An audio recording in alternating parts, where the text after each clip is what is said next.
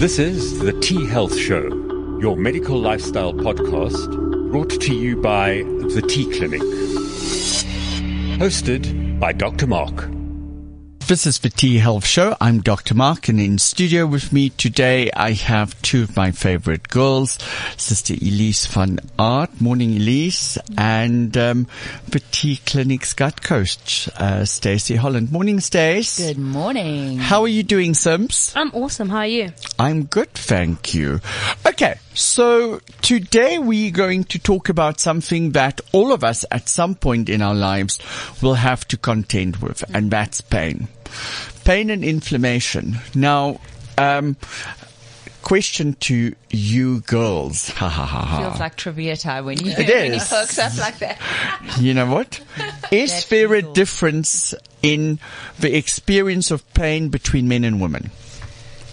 I would never know. I don't think so.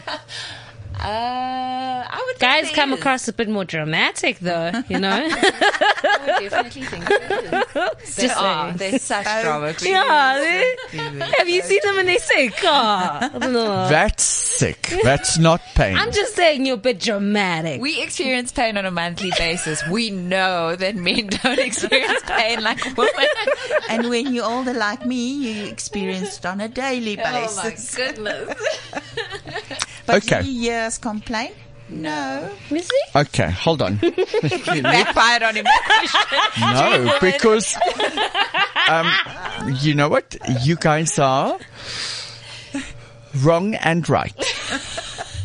So it's very interesting, pu- uh, pre-pubertal, but there's no difference between the experience of pain between boys and girls. But the moment that between puberty to menopause, there's a marked difference in both the experience of pain and the pain sensation itself in men and women. Do you want to venture a guess why? Hormones. Yes. Absolutely. The defining thing, right? yes. Um, the moment that we go into puberty as men, our testosterone levels only at that point in time really start getting higher than than those of women. and it's a marked difference, right? A b- very marked difference. Very marked difference. I'm going to illustrate it um, by talking about something that's becoming much more prevalent in society today, and that is transgender people. So, when we look at um, men transitioning to women, they are treated with estrogen and a little bit of androgens. Now, androgens are male hormones, estrogens are the female hormones. 33% of these men turning into women will develop chronic pain conditions. Mm. All of them will report a decrease in their tolerance to painful events and thermal stimuli, both hot and cold. Jeez. So the other f- for females transitioning into men, here these patients are treated with testosterone and for more than 50% of these mm, females transitioning to males um, who have chronic pain report an improvement in both the experience of the number of painful events and the duration of these events. I've got a theory about this. Tell me. Females is more tolerant of pain. They're They not. don't notice it. Mm. No, they're not. It's actually the other way around. You're saying we're, even though we experience pain more regularly, we're You- less tolerant of pain. You're less tolerant of pain because your inflammatory conditions, f- inflammatory conditions in women are higher than those of men. Now, we also know, and this is something that some people you have to listen to carefully, the amount of auto, auto the amount of autoimmune diseases in women Women is higher. and the prevalence of autoimmune diseases in women are far higher because of inflammatory conditions. There is something, Elise. One, two, three. Yeah. There is something I think that you are referring to without um, vocalizing it. And that is that pain is not only a sensory emotion, uh, a, a sensory feeling. It's an emotional experience. And I think this is where the difference in is, coming in, where the emotional experience of pain for women is different to that of men. So yeah, I agree with you, Simpiwe. When guys have flu, the worst, you know, but they're big babies. Yes. Unless you me, where you just chase everyone away. so, So um, you're the, the grumpy baby. I'm the grumpy baby, just fuck off. so, you know, it leave me alone. Please don't be around me because I will kill you. So, So testosterone is a protective mechanism when it comes to pain. testosterone is analgesic in its making. Estrogen, on the other hand, is anti-inflammatory. Wow. So, you know what? Um, the differences between pain experience in men and women is not only because of physiological things, but also because of an emotional experience to pain. So, so is there a prevalence in the sexes when it comes to the arthritic conditions? Do we see a fork and we see? Big one. Definitely, yes. A very, very big one. Okay, so you've touched on arthritic conditions. So actually, let's go and explore what pain is. Hmm. If we look at the definition of pain, it's a sensation that's created because of a reaction in the body. It's a warning signal. Hmm. Do you agree? Mm-hmm. Okay. So inflammation comes from the Latin word inflammio, which means fire.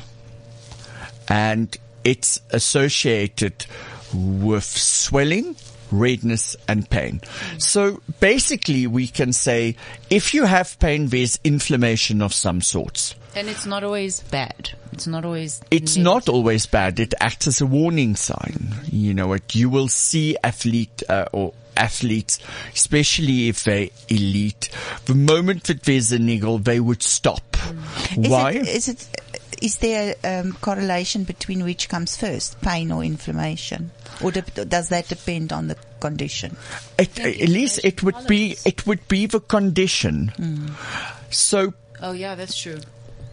Whether it's chronic or acute. Yeah.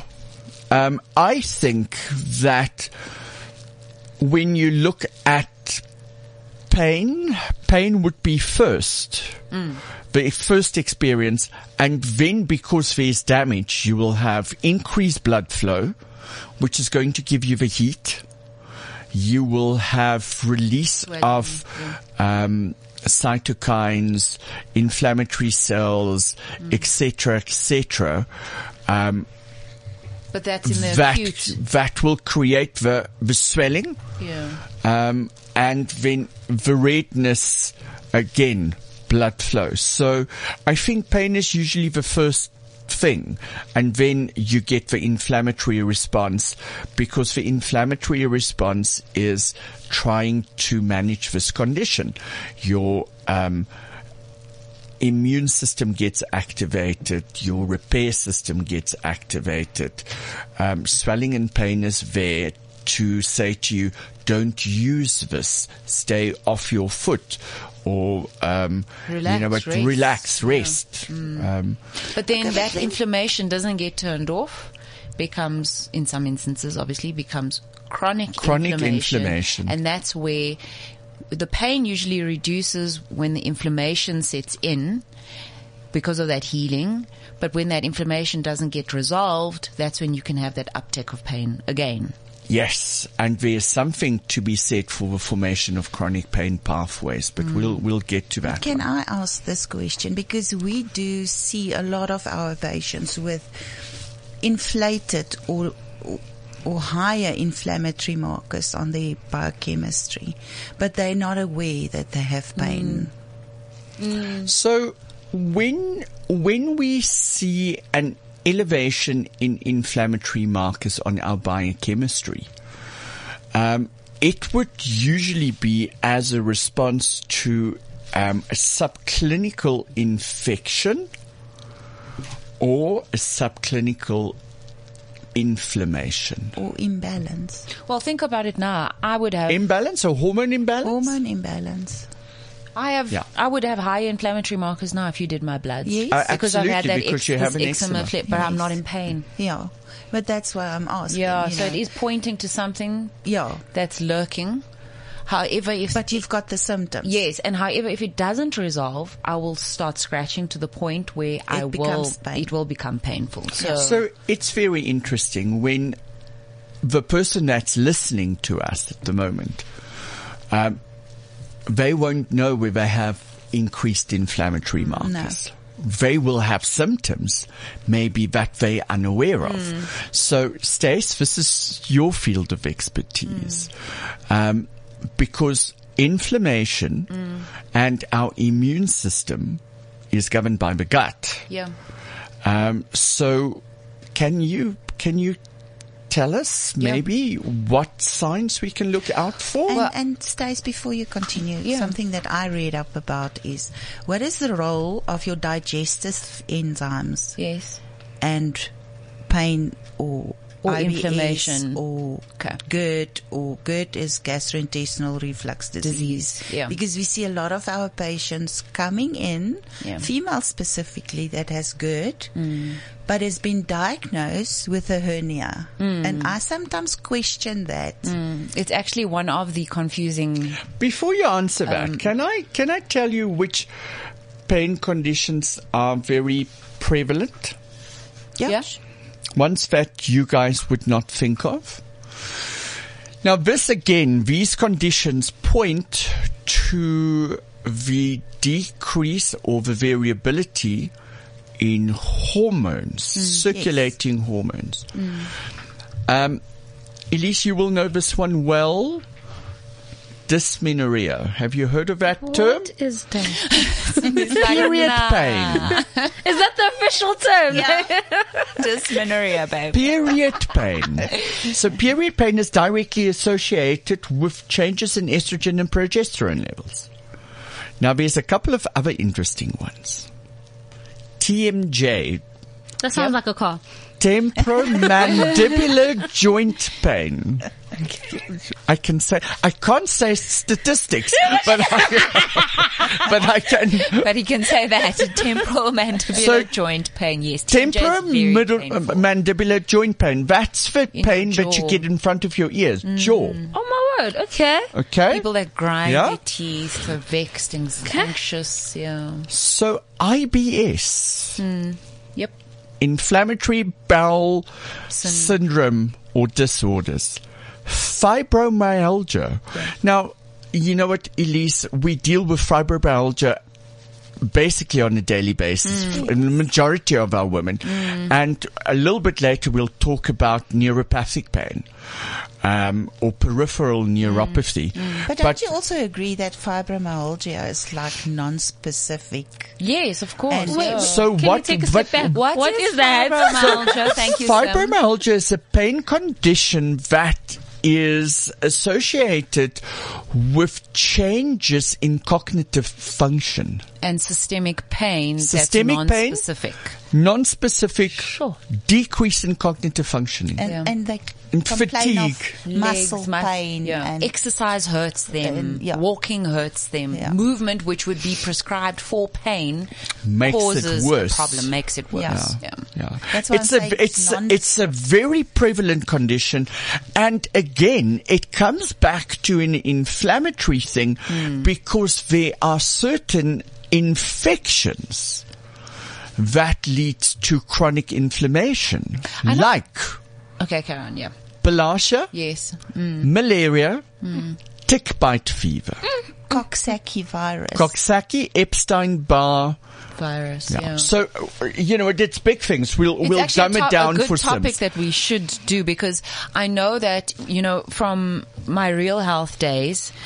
There was a time where doctors rubbished the thought of fibromyalgia. I they, did. They thought that it was Uh, just sorry, a but-. There was Yes. just- when I didn't know what was wrong with you, Uh, fibromyalgia. Yes. Uh, uh, but Stacey, I, I'm, you know what? I'm going back 10, 15 years when someone was diagnosed with uh, fibromyalgia or chronic fatigue. It was okay. We actually don't know what's wrong, Wrong with this with patient, so let's just get rid of him. And you'll still have endos that rubbish adrenal dysfunction. They'll say there's no such thing as adrenal fatigue. I think that's a matter of sort of the semantics. But, It's the semantics, but people I are agree. presenting with those symptoms. Yeah, yeah, Yeah, but fibromyalgia is something that has caused a lot of people additional pain because of the mental anguish of not knowing what is wrong with them. and nobody believing And no them. one believing them. Yeah, people think that they're mad. Yeah. yeah. Yeah. So there's two others that are very big when it comes to hormones and circulating hormones.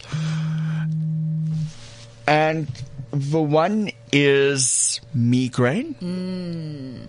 Very good one. Okay. And the other one, and Elise, maybe you can tell us a little bit more about this one. Interstitial cystitis. So that cystitis means it's an infection of the bladder Or inflammation of the or bladder. inflammation of the bladder. Um, and interstitial is between the cells of the wall of the bladder.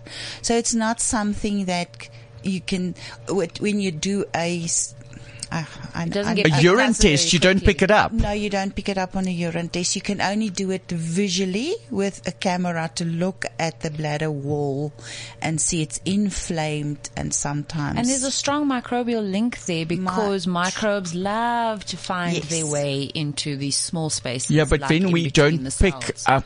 So, but Stacey, if interstitial cystitis Mm.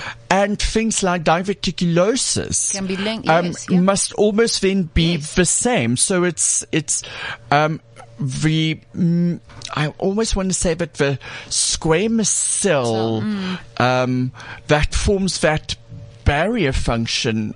Um, Is the, affected. the barrier function is affected, letting through Well, which um, would already have started in, in the in the, in the gut. Okay. And these patients usually present with, they have a uncontained urge to, To urinate. urinate. And that must be horrible. And they couldn't, And they they- don't pass anything, yes. That must be the the most. irritation of the, Ugh. Well, Can you Elise- imagine that feeling? We, we see that in our Mm. patients as the hormone levels start declining correct. Wow. towards menopause and postmenopause. Um, our patients start with what we call um, um, frequency and frequency of urination. And I don't know what the, the good English term for it is drangincontinency, urge incontinence. Sure. Okay.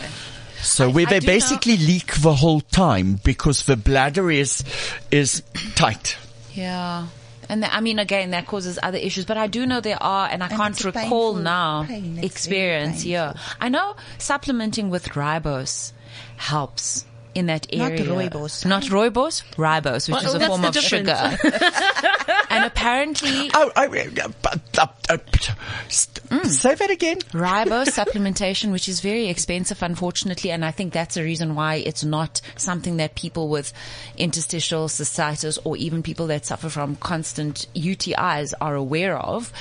But the thinking is that the ribose, You said ribose is a form of sugar. Yes. Yes, I know that. Yeah. But that's And just you- goes against everything Right. that we know, That we know. about uh, sugar and inflammation. And I stand to be corrected, but if I recall correctly, remember the substrate of microbes are sugars. Yes.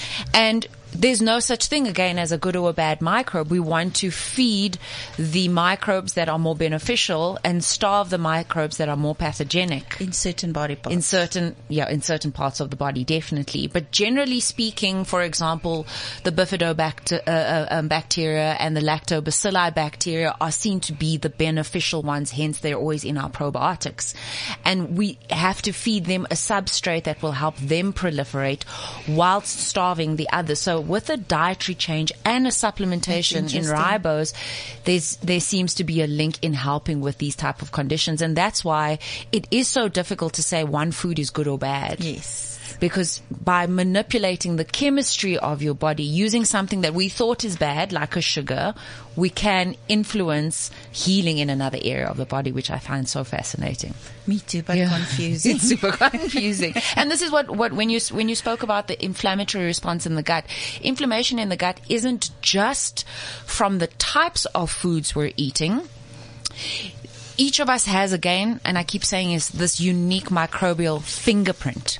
So that's why some people can become more inflamed from eating a food that would technically be healthy. So your cruciferous vegetables.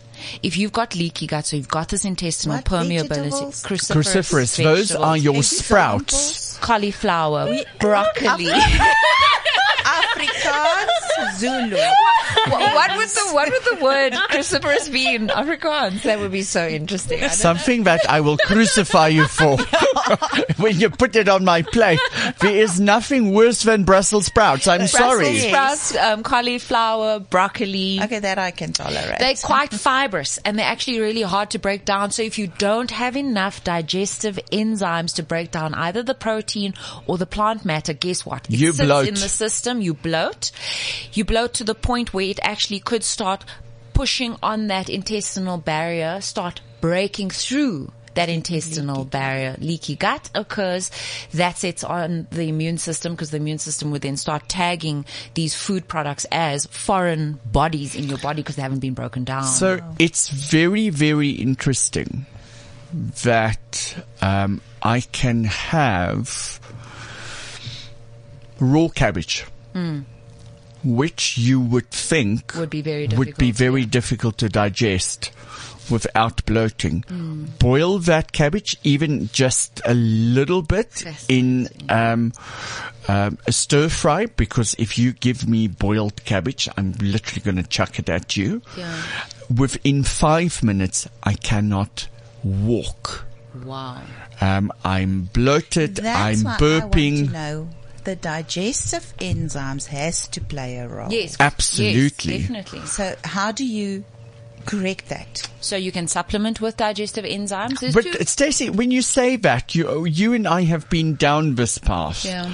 um, treating myself Yeah. with digestive enzymes. They're bloody hard to come by. There, there aren't. E- well, there's a variety of enzymes. The most popular ones, there's the digestive enzymes that are sort of um, extracted from your papayas and your um, pineapples.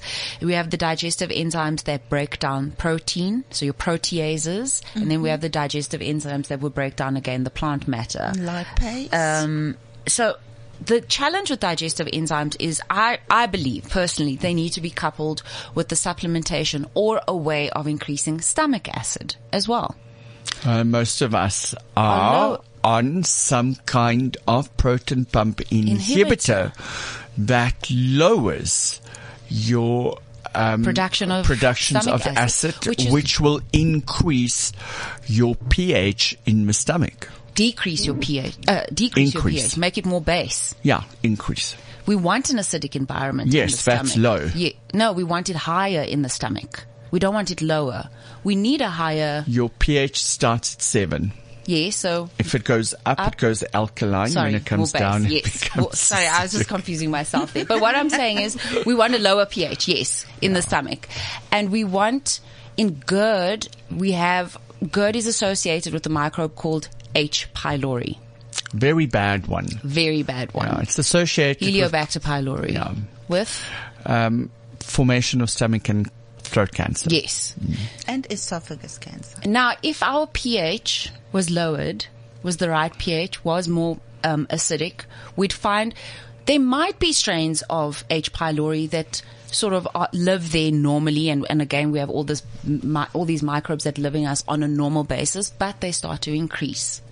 Because that stomach acid is not doing its first primary job of protecting what goes into the digestive system. Okay, but I see a vis- vicious circle. It here. is Yes, a vicious is a circle vicious- that's because exactly if what we it think is. about menopausal women, it's like you said, Dr. Mark, is that most of those women are on some or another protein um, Pump inhibitor, pump yeah. inhibitor. And that, by the way, is just Rennie's, Gaviscon, um, as well. What But else, Mark? What was found in a study is that if you have low estrogen, the lower third of your esophagus Yeah. is relaxed. Yes. So the the lower esophageal sphincter. Ah, so you relaxes. you Yes. you're basically creating Exactly. a hiatus hernia. Wait, say that again. So if your if your estrogen is lowered, the lower part of your esophagus, esophagus leads to that GERD. correct. Sure, that's fascinating. I sorry, Lisa, I Why would didn't it be the this lower one. part of your esophagus? because um, You mean just that valve, just that That valve, that sphincter. So- yes. That's fascinating. it's very interesting. I said to Elise, um, So people, like looking at, looking across like a People- tennis saying, "What are you people people- on about?" do not know. Did Simpiwi, did you know where? Do, let me ask you this because you know what. Good exam time. um, let's see how much I she's clearly listened. failed the pH. Simpiwi, test where? In which tissues can Oh you think, or do you know of that we produce estrogen in? Tissues. Yeah. Types of tissue. Kleenex. I love that. Not those tissues. Next one, Sim. Ah, ah, ah. Did you do biology in No, school? I didn't. Ah, that's So a where difficult one. where Leave. does That's- estrogen come from? I, I, this is like, wait, what do you mean? Just give me numbers. One plus one is two. Okay, unfair. so let's let's let's ask Stacy. Yes. Stacy, where Now does you want to pass Wait, no, no, I'm calling a friend. Stacey? where does estrogen come from? It would come from our female reproductive organs, would it not? So, estrogen comes from ovaries. Yeah, where else? I would assume that some would be produced by our fat cells. Which is Through aromatization, yes, but Wait, that, aroma what? All over and in our breast, yeah, and all of our, yeah, I mean predominantly in our so we well. change testosterone Okay. into estrogen in ovaries, fat cells. Yes, but there's another primary source of estrogen production. Guess where? Primary source. Elise is whispering the answer like I'm in a test and I love it. but I can't read her lips.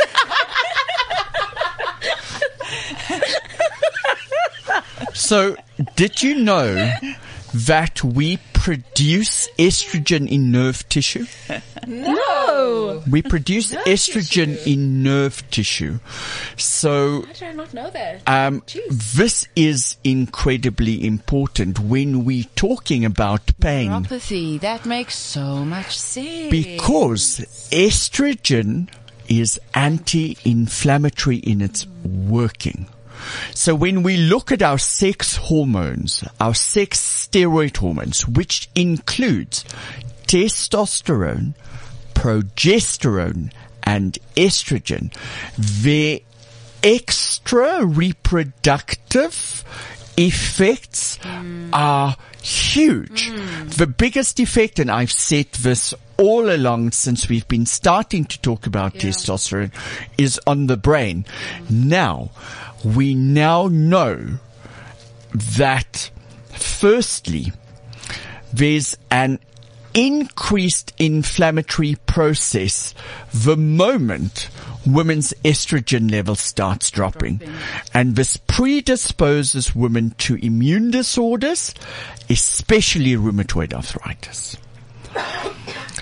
if we look at other inflammatory conditions like multiple sclerosis, the chronic inflammatory state that's there increases as testosterone decreases. And we see this in women when they have MS and they go through the menstrual cycle. Inflammatory markers like interleukins mm. increase with menopause and the moment that we start treating with estrogen, it decreases. What's interleukins now? What's Interleukins is an inflammatory cell that? Okay. that um, And there's a number screams help. Okay, but where do you find it in your blood? Interleukins, you will find interleukins everywhere. Everywhere. Okay. The moment that you have in, inflammation, like interleukin 6, for instance, with COVID, the moment there's an infection, the interleukins is what calls other inflammatory cells to the party, and that's where you get your cytokine Is that now cytokine where they storm. call them macrophages and stuff like that? Wouldn't Macro- that be in the, the, the initial immune response? It's the then? Yeah. mission immune The response. macrophages would then so come this in is your the- cytokines, Elise. Oh, that's the cytokines cytokines are are those chemical messengers that's released by immune cells. Because yeah, yeah, your macrophages would come in when adaptive mopping up. immunity is now set in the second arm of your immune system. For some looking at us like, what? You're I'm- speaking feel like I'm- Chinese to yes, you now. I'm in a class and Okay, people I, are like, I think the throwing message terms. here is that, and, uh, and this is from one of our patients as well that we've seen, is she really was anxious to come and see us because she felt people thinks she's thinking Mm. out her pain. I get that. I totally, I can, I can empathize with. and that. it's menopausal or postmenopausal So woman. that, sh- uh, sorry, she's maligning the pain. In other words, she's Creating she's it. she's What? thinking that she has pain. Exactly. Okay, So, so, she's not, she's technically, according to a marker, she's Well not in pain, but she's experiencing pain and therefore she's made to believe that she's crazy for being in pain. Okay, so Is that this brings us back to that statement that we made earlier. Yeah. Pain is sensory, Yeah. Yeah. okay? It's a sensation, but it's also an emotional experience. Yes. Um, and you cannot dissect the two or look at them without the other one. Um, and what we said earlier, and this is incredibly important, the pattern of pain symptoms throughout our lifespan in both men and women is very closely mirrored by the mood disorders. So pain leads to inflammation. Inflammation leads to a downregulation in our hormones over time, especially increased cortisol that lowers testosterone, that lowers estrogen. And cortisol is anti-inflammatory. And now think about the connection between testosterone and dopamine, testosterone Yeah. and serotonin.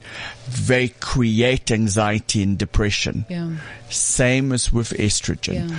There's a correlation to be made between hormones, inflammation, gut inflammation, mm. inflammation, pain, mm. pain, mental conditions, What- and mood disorders. What I found interesting now that you mention it is that certain microbes mediate our macrophages.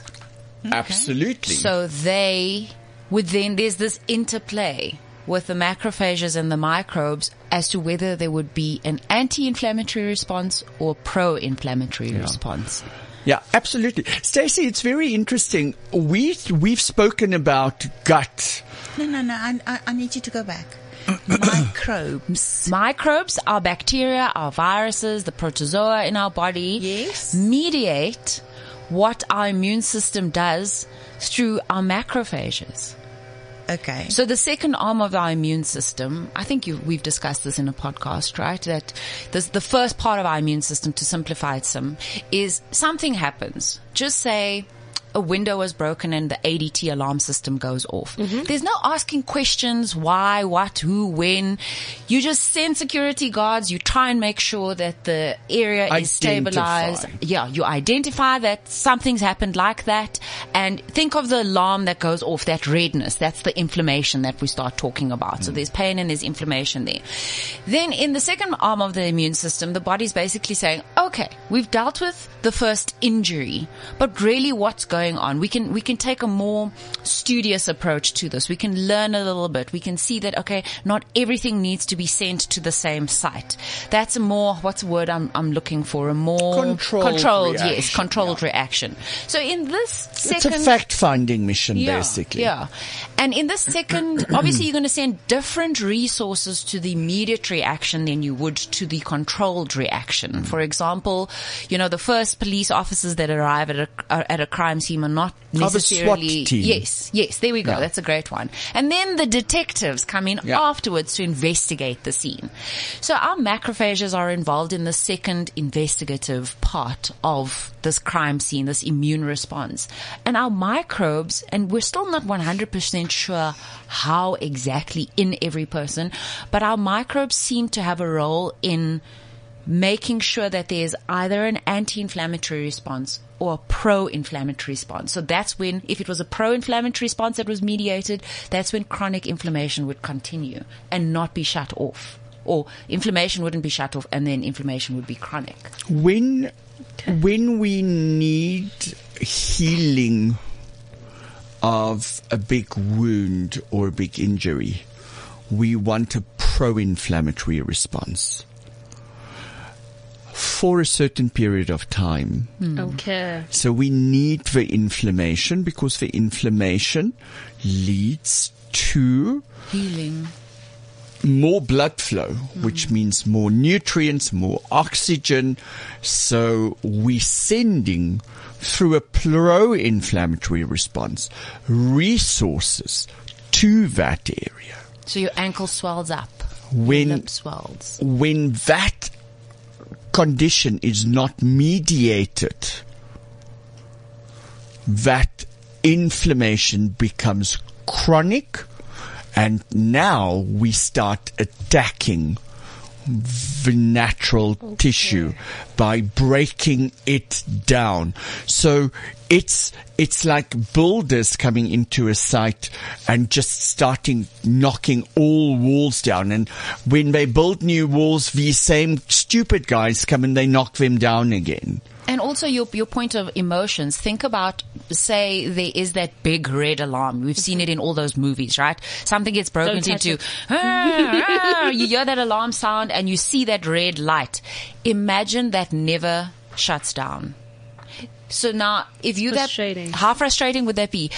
How it would make you feel or make you It want, would drive you it would drive you insane. insane. So think about a person So that's it's a very good way of experiencing- torturing someone. yeah, so if you're experiencing chronic inflammation and you have that mood disorder of anxiety, depression, like you're going crazy, you can see why someone would feel that way. And perhaps it's something that's not necessarily picked up because Mark, you can talk about this. How would people know if they've gone for blood tests? There's things like CRP and there's other markers that mm. perhaps, you know, haven't been shared with them that they, cause that's exactly what happened with me. When I, when I understood what inflammatory markers were, that's when I realized, hey, you telling me I'm normal, but I'm not normal. If I look at the picture and how they interplay with one another. So we can look at inflammatory markers, and this is what we do in our practice on a continuous basis. White blood cells is the in- inflammatory cells in our blood, but raised insulin is an indicator that there's an imbalance. Now, remember, insulin is a hormone. We of- often call it a stress hormone. And cortisol, which is also a stress hormone, is another one. If there's raised levels of cortisol, because cortisol acts more like a neurotransmitter, that it acts very short. Its, mm. its duration is very short.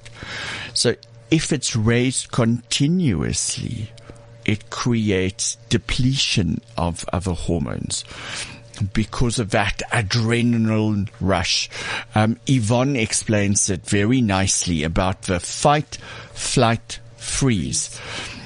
When we walk in the bush and we see a lion, our first response would be run. And then if that lion starts chasing you, eventually you're going to get so tired that you can't run. Now you're going to turn around and you're going to fight. Or the other way around. You're going to walk into the line. You're going to fight. It's not killing you immediately. Now you're running. Mm. It's chasing you. You get tired. What happens last? Mm. You stop and you say, okay, mm. if it doesn't see me, maybe it will, or if I don't move, it will miss me. So that fight flight reaction. Okay. So we, we don't have a lot of time left and I want to go back to hormones and pain and inflammation and pain. It's been proven now that estrogen is neuroprotective and repairs neural tissue through angiogenesis. Simply before you ask what angiogenesis is, it's the formation of new blood vessels. Progesterone in both men and women Neural. Please explain. neural Yeah. nerve tissue. Okay. Um, progesterone is responsible for the myelinization of neural tissue. So And if we look at a wire a- uh, um, um, in your electrical cord, you will see that the wire has a yellow or a red or a, um, a blue coating around it. So we can think about that nerve cell and for it not to shock you, it has to have that rubber coating around it. And that helps with keeping the conduction of the electrical impulse in the nerve. And that's called myelinization. So you were saying what aids in the myelinization? The est- Progesterone. Progesterone. Okay. and testosterone works on repair and communication of hmm. nerves through its effect that it has on the neurotransmitter dopamine. So, if you have chronic pain conditions, it is becoming standard practice that hormone optimization Would be key. forms a major or plays a major role in managing pain. But this is where the art of medicine kicks in, right? Because hormones are so acutely and finely balanced that in optimizing them, you'd need to. It, it's it's not as easy. It's it's easier said than done, right? A far easier said than done because You both do more estrogen, if- progesterone, and testosterone can have excitatory Yeah. or activational Yeah. Reactions or and at some point we'll discuss this at more length organizational effects. So an organizational effect of testosterone um, in a, a fetus would be to change it into a male. Uh, that's an organizational effect of testosterone So what what role would um, oral contraceptives or any contraceptive for that matter besides a condom have on someone's experience of like a woman's experience of pain? So we know that with certain, and Elise, you might be able to help here.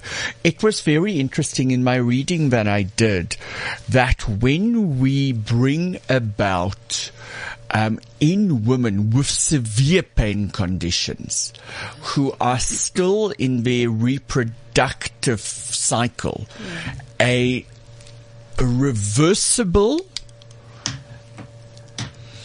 chemically induced menopause, Okay.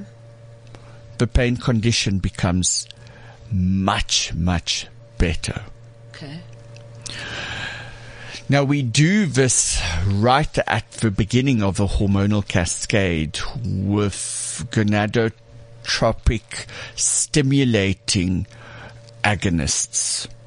And I was thinking that that must be HCG. big words. Yes. Please, I don't know if the people listening to us listen. No, you know what? I, I, I actually tried. HCG. I, is it HCG? Yeah, Ovitrelle. Let's use a brand name. Okay. Because my God, when I read that, so basically what we are doing Yeah. is we can overstimulate Yes, the brain with certain hormone agonists. In other, other words, substances that act like a hormone that would bring about an an a- state where you are basically post menopausal hmm. or menopausal, hmm. Hmm. but it's completely reversible. Yeah.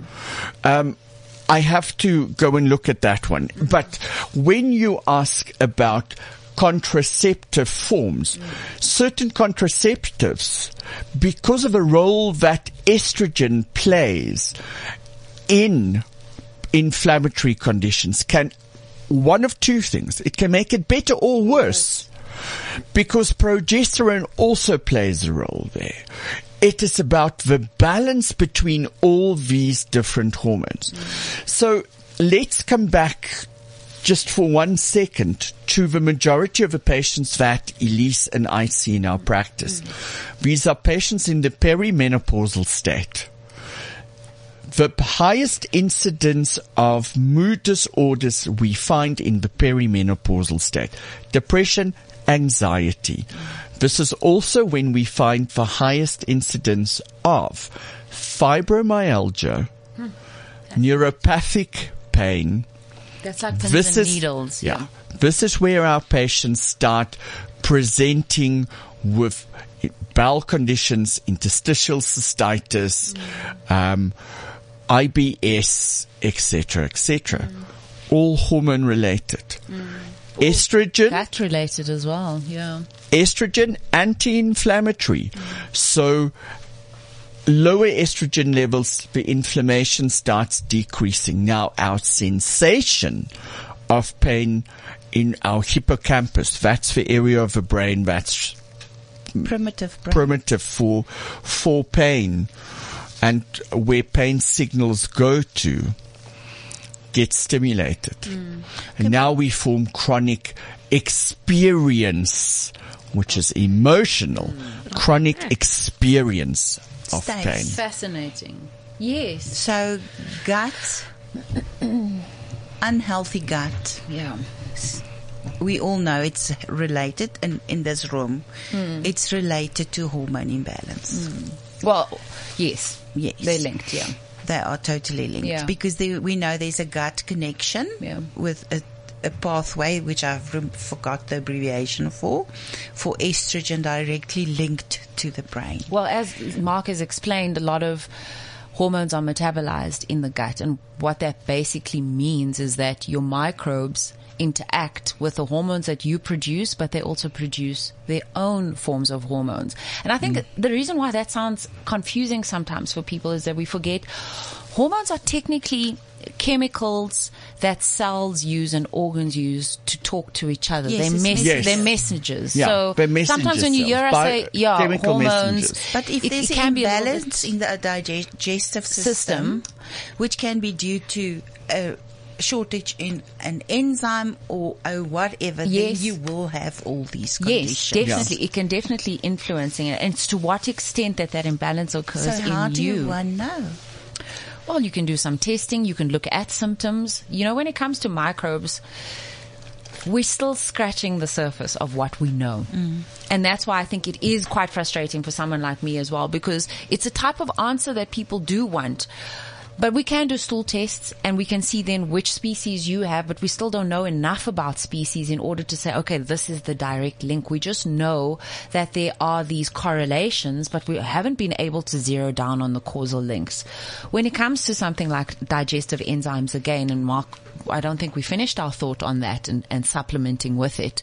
Um, that's when we spoke about the hydrochloric acid. The digestive enzymes aid in the work that the digestive system would do and so do the microbes as well. So sometimes the microbes themselves would provide that source of digestive enzymes. Hence, if someone has dysbiosis or they have a low microbial profile of the beneficial species, that's why they're struggling to actually break down the Why food. would they have that? Because of overuse of antibiotics, Antibiotics, other medication. low hormone So- levels. But the, I wouldn't say it's because of the low hormone levels But that they would create- have. Yes, it would create that vicious cycle that you spoke okay, about. okay. So I think, I think yes, I w- the first port of call would be a lack of diversity in their diet because healthy fruit and vegetables from the soil, from farmers markets are loaded with beneficial microbes on the skin surface. Even though you wash your vegetables that you cook in your or grew in your garden, not all of it would be lost. So you would have a population of microbes from something It's like about the diversity. the diversity of the species, of, yes, um, and, and you the know strains. what? When when we take one animal out of an ecosystem, it affects the entire. eventually that whole ecosystem would break down. And we saw that with hunting wolves, for instance. Hmm. Wolves that preyed on grazers, suddenly the grazers um, Good example. don't have um, enemies and they overgraze and that creates it's not deserts. about only the gut sickness that I, or illness that I'm talking about. I, I'm thinking about the effect That it has gut on the entire body. On the entire body. Inflammation, I think, Elise, is what you basically that's what So toxicity is Pointing important to- one. different systems that don't work anymore because Yes. you can't absorb the nutrients. Yes. And we had a patient like that yesterday, a patient with diabetic, uh, um, actually ulcerative colitis, Colitis. where he, he's, his gut is so compromised that he's not absorbing. Yeah. Um, so the only way that we can IV. basically treat him is getting the nutrients directly to where it's needed intravenously. So, so Elisa, that's a good point, and I know we don't have much time, but toxicity is an important one. Exactly, yeah. So, toxicity through the diet again, the same way you're not getting diversity, you could be getting an increase in toxicity, Why would we get toxicity? environment, yeah, but chemicals also and food. breakdown of microbes in your So- in your system. Yes, and the microbes, pathogenic microbes, also produce their own toxins. exactly. So, that sits in your system. Yes, so that increases toxicity and those toxins have a way of traveling throughout the body and causing pain and inflammation Exactly, in various organs and in various systems as well. And then we struggle to clear those toxins because the detox organs are affected. The liver is affected. The kidney is affected. The bladder is affected. So, and then you're not consuming enough water. You don't provide the right nutrients and that's when the gain, the vicious You know what? is created. I, I suddenly had an idea that we as humans, because we are in a body, think of ourselves as an entity. Actually, we are a collection Yeah. of ecosystems. So think of your body as the planet, on which Yep. Different ecosystems will have to live. What we're mm-hmm. doing currently and through our actions, through the food that we ingest, not excrete, etc., etc., we're creating basically Climate global crisis. warming Yes, or climate change Exactly. inside That's such a good your example, body. Yeah. So, you know what? We are systems of ecosystems inside a shell. yeah. And if you create an imbalance in one, like we are doing to the earth, Yeah. things start going Right. Mm. wrong. Okay. So Um, pain, inflammation, it's a, a- very, very relevant topic. If you want to know more, contact us at the T Clinic. You will find us on Facebook, uh, the website www.tclinic.com. Our contact number 010-824-1393. I'm sure we'll be able to give you some guidelines. Um, and then next week we will be back with, um, our um, chiropractor, our neurochiropractor, Dr. Susan Goslett, and we are going to explore the concept of health. Till Like then, what health actually means. what health love means to different people. Have a good one, everyone. See Cheers, you soon. Bye. Bye. That was The Tea Health Show, empowering you with knowledge. Download all previous episodes on your favorite podcast platform. The Tea Health Show is brought to you by The Tea Clinic.